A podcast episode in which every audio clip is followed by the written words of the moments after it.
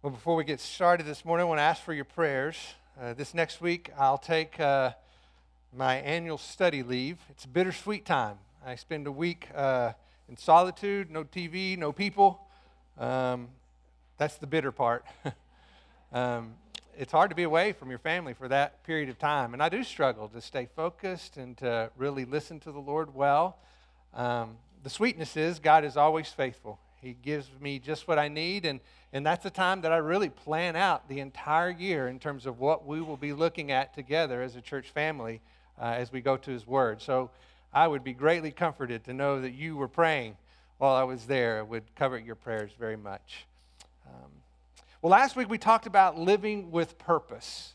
And you may remember I said that a gospel centered life doesn't happen by accident we must be intentional about passionately pursuing a walk with Christ. Otherwise, over time, that passion will fade away. We see the very same principle at work in marriage. In the beginning, there's lots of excitement, right? Everything's new, it's one big adventure. Uh, this past week, we spent time with Chris and Emma as they are preparing to be Mr. and Mrs. Sanders, and they're doing a lot of the right things they're spending time with couples, they're seeking counsel. They want to be intentional about how they lay a foundation for their relationship and marriage. And I commend them for that. And as we told them, the key to marriage is being just as intentional. Five, ten, even 50 years down the road. Because it's real easy to fall in love. It takes some work to stay in love. Because a love that is unattended will eventually grow cold. Instead of an exciting adventure, it becomes a, a predictable routine. Because ultimately, love is a choice. And when we stop choosing to love, the passion will fade away. Everything can look good on the outside but on the inside, love is slowly eroding away. And what's important to understand is that principle that applies to marriage is equally true in our relationship with Jesus Christ. We know that because Scripture speaks about a relationship that has grown cold, a, a, church that has left their first love, and everything looked good on the outside. This is a church that has a long history in faithful ministry. They've impatiently endured difficulty and, and hardship. They've maintained a commitment to biblical truth, but somewhere along the way, the passion faded. And even though they were diligent in ministry, their heartfelt devotion to Christ was gone. Now, I cannot hear those words and think about that church and not think about us. Not because we're necessarily there, but I do believe if we're not careful, we could be. We have a long history of faithful ministry here at Melanie Park Church. In fact, it may surprise some of you to know that in March of this year, March 12th to be exact, we will have celebrated 50 years as an organized church. That's a good long history and not very common in our world today. And in those 50 years, we've had our fair share of difficulty and hardship. But I'm thankful to say that, that I believe that Melanie Park has maintained a faithful commitment to biblical truth throughout those years. And we should be proud of that history. But we should also be careful not to let our pride cause our passion to fade over time. We cannot afford to lose our devotion to Jesus Christ. As we will see, it is possible to be faithful in ministry and still leave your first love. That should create somewhat of an unsettledness among us. It, it causes me to kind of catch my breath that, that you can be faithful in ministry everything looking good on the outside, and yet still lose your first love.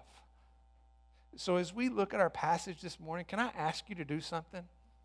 Would you take it personal? I want you to take it personal. I want you to be honest, to examine your heart, both individually and for us corporately as a church. We need to ask ourselves what would we do if Jesus used these words to describe us? Will you take it personal? And let's consider that together. Let's pray. Father, as we come before you this morning, we want to have uh, clear minds and open hearts. I cannot think of these words to this church in Ephesus and not think about us. Such a strong, faithful church for so many years. And, and I believe that's true of us. But it scares me to think that we can be faithful in ministry and still lose our first love. Lord, please protect us. Help us. If, if for nothing else, this morning might be something that you might use to awaken something in our heart that allows us to be diligent to protect the passionate pursuit of knowing you individually and who we are as a church. I ask this fervently, sincerely, in your name. Amen. If you would, turn to Revelation chapter 1 or chapter 2 verse 1. Revelation chapter 2 verse 1. Familiar passage, but we're going to take it personal as we look at this together. It begins by saying in chapter 2, verse 1 of Revelation, to the angel of the church in Ephesus, write. Now, I'm going to just pause there because before we move on, it's important to be reminded about the importance of this church in Ephesus. This time last year, we looked at the letter of Ephesus, and we learned that Ephesus is located, is the city, uh, third largest city in the Roman Empire the Apostle Paul spent about three years helping establish this church, which, to, to my knowledge, may be the longest time he spent at any one church. But tells you some of the significance of this body of believers. At the time that Paul wrote that letter to the Ephesians, Timothy was the pastor. They had strong believers, people like Aquila and Priscilla. You've heard of them.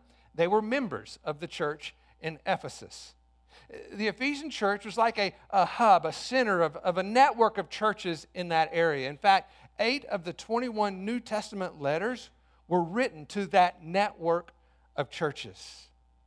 The church of Ephesus has a rich history of faithful ministry. They are internally strong and, and, and, they externally minded. They, probably like us, had a, a long list of people raised up and, and sent out from that body of believers into the area and the world around them. It's a faithful church. Really remarkable in many ways. Look at what it says again in verse 1. To the angel of the church in Ephesus, write, to the one who holds the seven stars in his right hand, the one who walks among the seven, seven lampstands, golden lampstands, says this I know your deeds. Now, just to help us understand this passage in the book of Revelation, stars represent angels or messengers. Lampstands, especially in this case, represent t- churches. And the one who holds all of this in his sovereign control is Jesus. Jesus is the one who is saying, I know your deeds. Now, as we hear those words, we need to appreciate the fact that the very same thing could be said of us. Jesus knows our deeds. He lives among us. He, he knows the heart behind our worship. He, he was here and present with us this morning. He knows that. He, he knows the sincerity of our service, our attention to His word. Jesus is present. He knows our deeds. And Jesus goes on to describe what he observes in understanding the workings of this church in Ephesus. And he gives some really glowing praise. Look at what he says in verse 2. He says, I know your deeds, your toil and perseverance, that you cannot endure evil men, and you put to the test those who call themselves apostles, and they are not, and you have found them to be false and you have perseverance and have endured for my name's sake and have not grown weary. Jesus acknowledges their diligence. He says, I know your deeds, your hard work, your perseverance. This is a church that has not grown weary in doing good. They are busy in ministry, faithfully equipping the saints for the the work of service diligent, productive, faithful. But they're also discerning. Jesus says, You don't tolerate evil men, you put teachers to the test. So even though they're busy in ministry, they're careful not to compromise. They're known for their pure doctrine, their theological insight. They have a faithful commitment to biblical truth. And even when it was difficult, this church in Ephesus remained determined. He says, You have endured for my namesake. Now, some of you may remember the words that Paul gave to the elders at Ephesus. It may have been the last encounter that he had with them before he went to Jerusalem and was later imprisoned. In uh, Acts chapter 20, verse 29, he says these words to the elders in Ephesus. He says, I know that after my departure, savage wolves will come in among you, not sparing the flock. And from among your own selves, men will arise, speaking perverse things to draw away the disciples after them.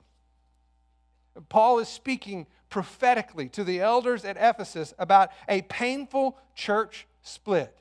Influential leaders who will rise up among them, gain a following, and lead people astray. And by the time of, of John's vision, when he's receiving these words from Jesus, this church in Ephesus will have already endured that reality. They had persevered in the faith they have endured for the sake of the gospel. This really is a remarkable church. They're diligent, they're discerning, they're determined. They have a long history of faithful ministry. And I really do believe, in many respects, those very same words can be used to describe us. This vision that John received took place when uh, the church in Ephesus was almost 40 years old. We're about to celebrate our 50th anniversary.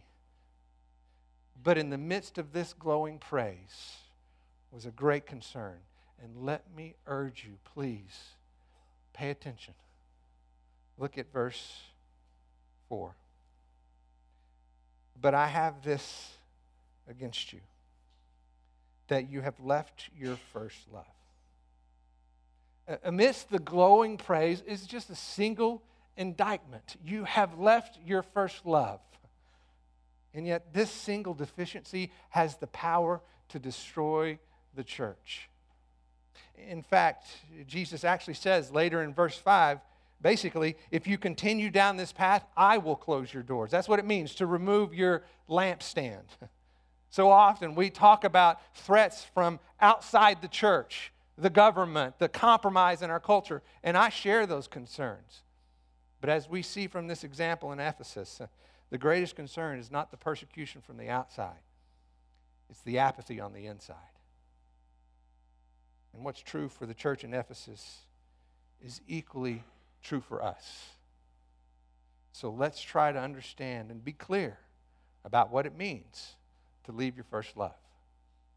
And to do that, I want to go back to the very end of Paul's letter to the Ephesians. In fact, these are the last two verses that he writes to the saints in uh, Ephesus. He says in verse 23 Peace be to the brethren, and love with faith. From God the Father and the Lord Jesus Christ, grace be with all those who love our Lord Jesus Christ with a love that is incorruptible.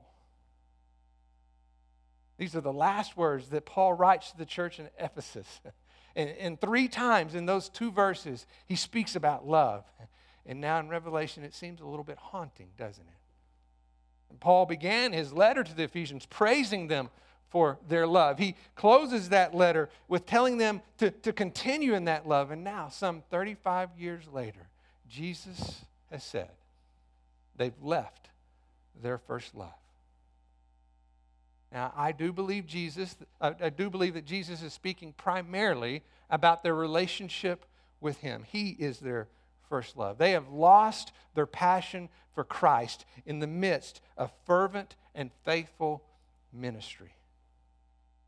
Good doctrine took precedent over heartfelt devotion. They were faithful and diligent to seek God with their head and with their hands, but not with their heart. And to get a picture of what that might look like, I want to turn to a very familiar New Testament passage in the Gospel of Luke. And I want us to listen to this. Uh, we've heard it before, but let's put it in the context of uh, Ephes- uh, our passage in Revelation. Uh, Luke chapter 10, verse 38. Now, as they were traveling along, he entered a certain village, and a woman named Martha welcomed him, Jesus, into her home.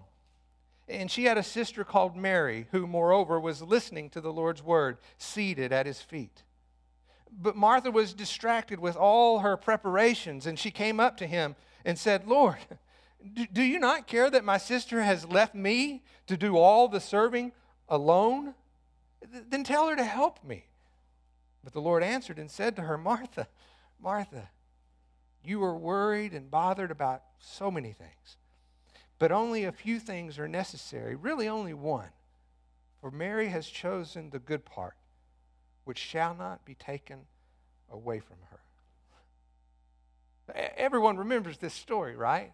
And one of the things that we need to understand is that everyone in this family loved Jesus. This home was like a second home to him. They were like family to him Mary, Martha, and their brother Lazarus. It's not that Martha was doing something wrong. This was her house. Jesus was her guest. She wanted him to feel welcome. But even though she was doing something good, it wasn't what was best. Jesus is always more concerned about what we do with him than what we do for him. Jesus is always concerned about what we do with him more than what we do for him.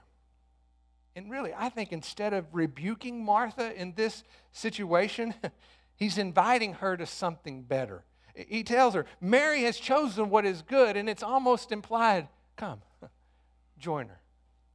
You're invited. Sure, they'll eventually need to eat, but feeding their soul was much more important than serving the food.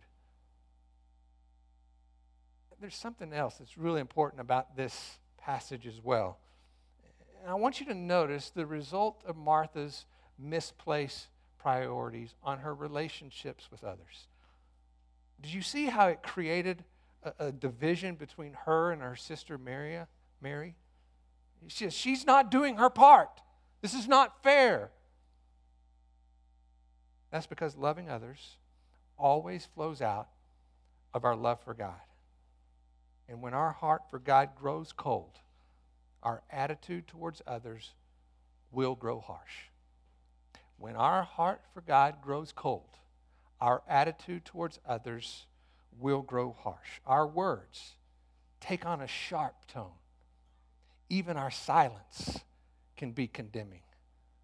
We grow weary of difficult people who just can't seem to get it right. Our discerning spirit turns into a critical spirit to the point that no matter how good something might be, we can always find something wrong with it. And in the end, we may know what to hate, but we forget what to love. You see, a heartfelt devotion to Jesus Christ is the only way to keep our heart soft. Humble worship at his feet is more important than faithful service, than doctrinal purity, because when we lose our first love, we lo- lose sight of what's most important Jesus. So let's look carefully at the solution that Jesus gives to this church in Ephesus. Revelation chapter 2, verse 5. Remember, therefore, from where you have fallen, and repent and do the deeds you did at first, or else I am coming to you and will remove your lampstand out of its place, unless you repent. Yet this you do have, that you hate the deeds of the Nicolaitans, which I also hate. He who has an ear, let him hear what the Spirit says to the churches To him who overcomes, I will grant to eat of the tree of life, which is in the paradise of God. Jesus tells the church in Ephesus remember, repent, and repeat. Remember, repent, and repeat. Jesus begins by saying, Remember from where you have fallen. Someone once said it this way losing sight of the seriousness of sin removes the thrill of forgiveness. We leave our first love when we forget how much we need Him. Pride is at the root of apathy. So think for a moment about when you first came to faith in Jesus Christ. I can remember that for my life very vividly. Sophomore in high school, went to an FCA state convention, heard the gospel, and understood the good news uh, for the first time in my life at that point. I'm sure I'd heard it before, but it came alive. So much so that when I returned home, I took no less than 50 note cards and I wrote on them, Who, in your opinion, is Jesus Christ? I gave them to friends. I gave them to family. I gave them to teachers. I gave them to people walking down the hall because I was so excited about what I'd learned about the person and work of Jesus Christ that if they didn't know, I was going to tell them.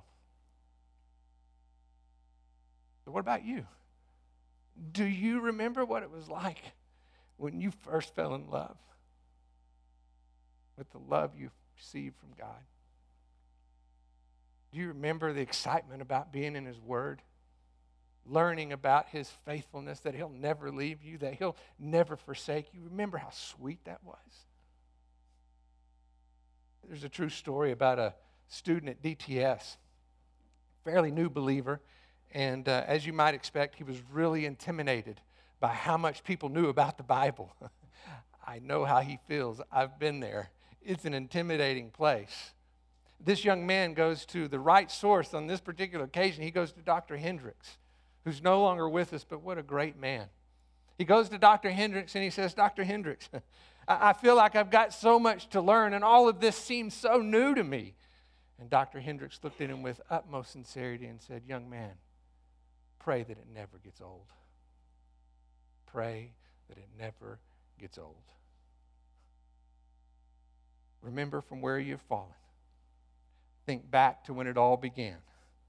And be just as intentional about your walk with Christ now as you were back then. Because a love that is unattended will eventually grow cold. Let me be clear good doctrine and faithful service are not enough. There is never any substitute for a heartfelt devotion to Jesus Christ. Sitting at his feet will always be the best possible choice you could ever make. It's what keeps us humble. Otherwise, our diligence turns into busyness, our discernment turns into criticism, and our determination becomes callous indifference. And in the end, we leave our first love. And if that's where we live, there's only one right response repent. Repent. And repentance begins with being honest with your heart about what stands in the way. Does your busy lifestyle prevent you from being still so that you can't be at the feet of Jesus because, quite frankly, you just don't have time? Has materialism or personal success become a distraction? Where you've become so consumed about what you want that you've lost sight of what you have. As a parent, have your kids become your first love? Is that where you make your most important emotional investment? Even as a faithful follower of Christ, have you become such an expert in what's wrong that you've lost sight in the beauty of what's right. Repentance begins with being honest about what stands in the way, followed by a commitment to go a different direction. It's a humble desire to rekindle your love for Christ. Or as Jesus would say, do the deeds you did at first. Do the deeds you did it first. Repeat what you did when it all began and live with just as much intention now as you did back then. I can remember when Terry and I first began dating. Back then, we didn't have cell phones and text messages, so we'd write notes. We'd send each other letters and we'd put them on our car. And I remember receiving those notes and, and reading and rereading and rereading and soaking up every single word. I'd even smell the paper because I wanted to soak up all the sweetness. My mind was constantly distracted about the opportunities I had to be with her.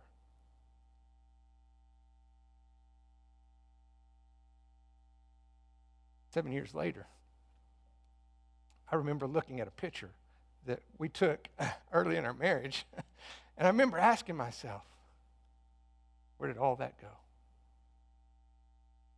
And just as clear as I'm standing here today, I believe the Lord spoke to my heart. And He said, Todd, love is a choice. You'll know that love when you choose that love.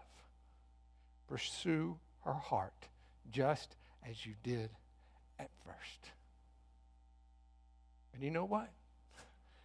He was right. I'm here to tell you today that the time tested love of a marriage relationship gets sweeter and sweeter with time. In fact, in March, 25 years.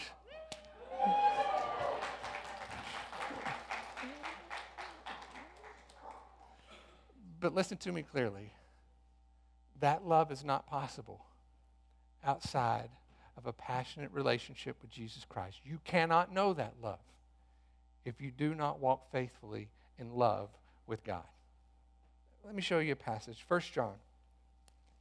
1 John chapter 4, verse 7.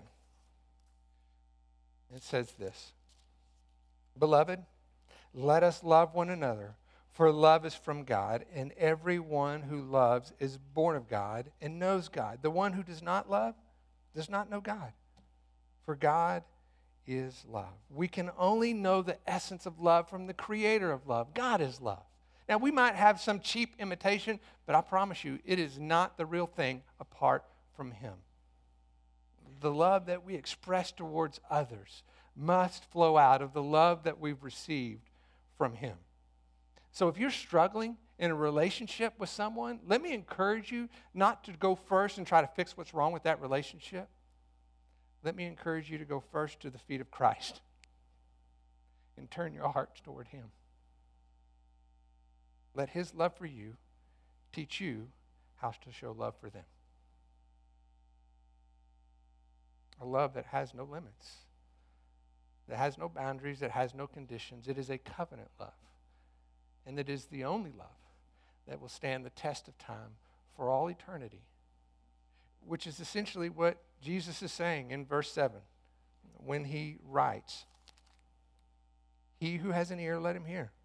What the Spirit says to the churches, to him who overcomes, I will grant to eat of the tree of life which is in the paradise of God.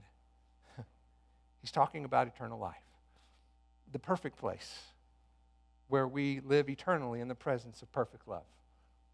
That's what it's for. Now, when we began I ask you to take it personal. I ask you to consider what it would be like if Jesus were writing these words to us. Because you see, in this passage, during John's vision of this church in Ephesus, he's speaking to the second and third generation Christians within the church in Ephesus. And when I look in this room and I look in the mirror, I realize that's us. We are the second, third, fourth generation Christians within this church body. And so it's important to ask ourselves what are we going to do to protect a heartfelt devotion to Jesus Christ? Individually, are we continually devoted to pursuing a passionate relationship with Jesus Christ? That's why we walked through what we did last week, looking at those areas of faith and community, service, and discipleship, and asking those important questions that we ought to ask over and over again. To be intentional about passionately pursuing a relationship with Jesus Christ. But we also need to think about it corporately, to consider how we're doing as a church body. We should ask ourselves, what are we known for? What are we known for? When people talk about Melanie Park Church, what do they say? That we're a church that has been faithful in ministry for 50 years, that there is a strong commitment to biblical truth, that we have a nice gazebo out front. I don't know, whatever it may be, right? But the challenge is to consider what would they say? What would it look like if people say, you know what? When I think about Melonie Park Church, I think about people who really know how to love. Why would they say that? What would cause someone to say that? Maybe it's because we love one another well. Right? We're continually devoted to one another, living in fellowship with one another, caring for one another. And honestly, I think we do a pretty good job of that. And we need to be faithful to continue in that. But I think it also includes our love outside of ourselves, love within our community, serving in places like Lubbock Impact or doing Meals on Wheels. I realize that there's a lot of ministries out there, and there is no perfect ministry, there is no perfect church. There's a lot that we can find wrong, but what can you do that's right? What are we going to do to continue to raise up people from within this church body so that we have more and more pictures on the wall that show the fact that people are being called to serve and love for the sake of Christ to the uttermost parts of the world? Maybe when you invite people to church, they feel welcome. They feel like this is family. They don't feel like they're being ostracized, like they've got some strange disease and nobody wants to associate with them. I hope that they feel welcome.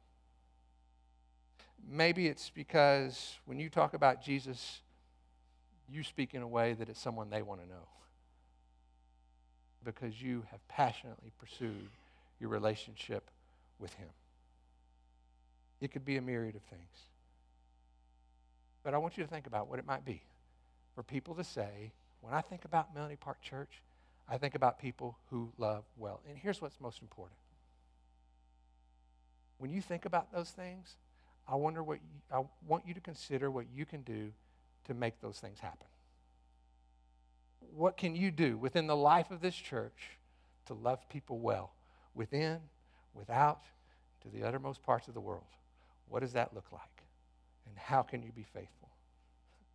You see, we are the second and third generation Christians within this church. So, yes, we should be commit, committed to faithful ministry. We need to be diligent. We need to be discerning. We need to be determined. Those are good things. We need to be committed to faithfully communicating biblical truth because we live in a world of compromise, and that is so important. But may we never, ever, ever leave our first love. There is no substitute for a heartfelt devotion to Jesus Christ. May we pursue him as passionately today as we did when it all began. Pray together. Father, I thank you uh, for these words. What a strong warning to this church in Ephesus, which, by the way, uh, as far as I know, doesn't exist. And yet we can read this warning and, and take it to heart, that we can take it personal. And, and we can realize and recognize from their example that we are just, we are just as guilty in some cases of falling into the same traps, but we have a chance within the context of our history to remember, to repent, and to repeat to do the deeds we did at first, to be just as intentional about passionately pursuing you as we were when it all began.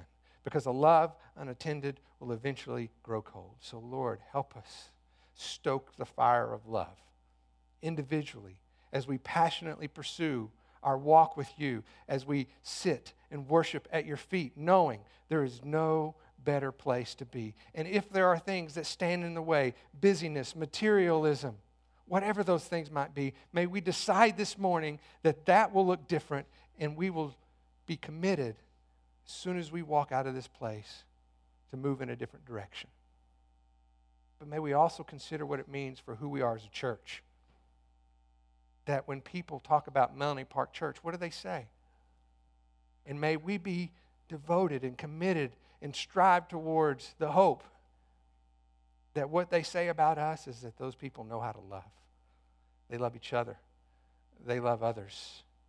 They stand firm in what they believe is true, but they never lose sight of the beauty of what is right and good and true.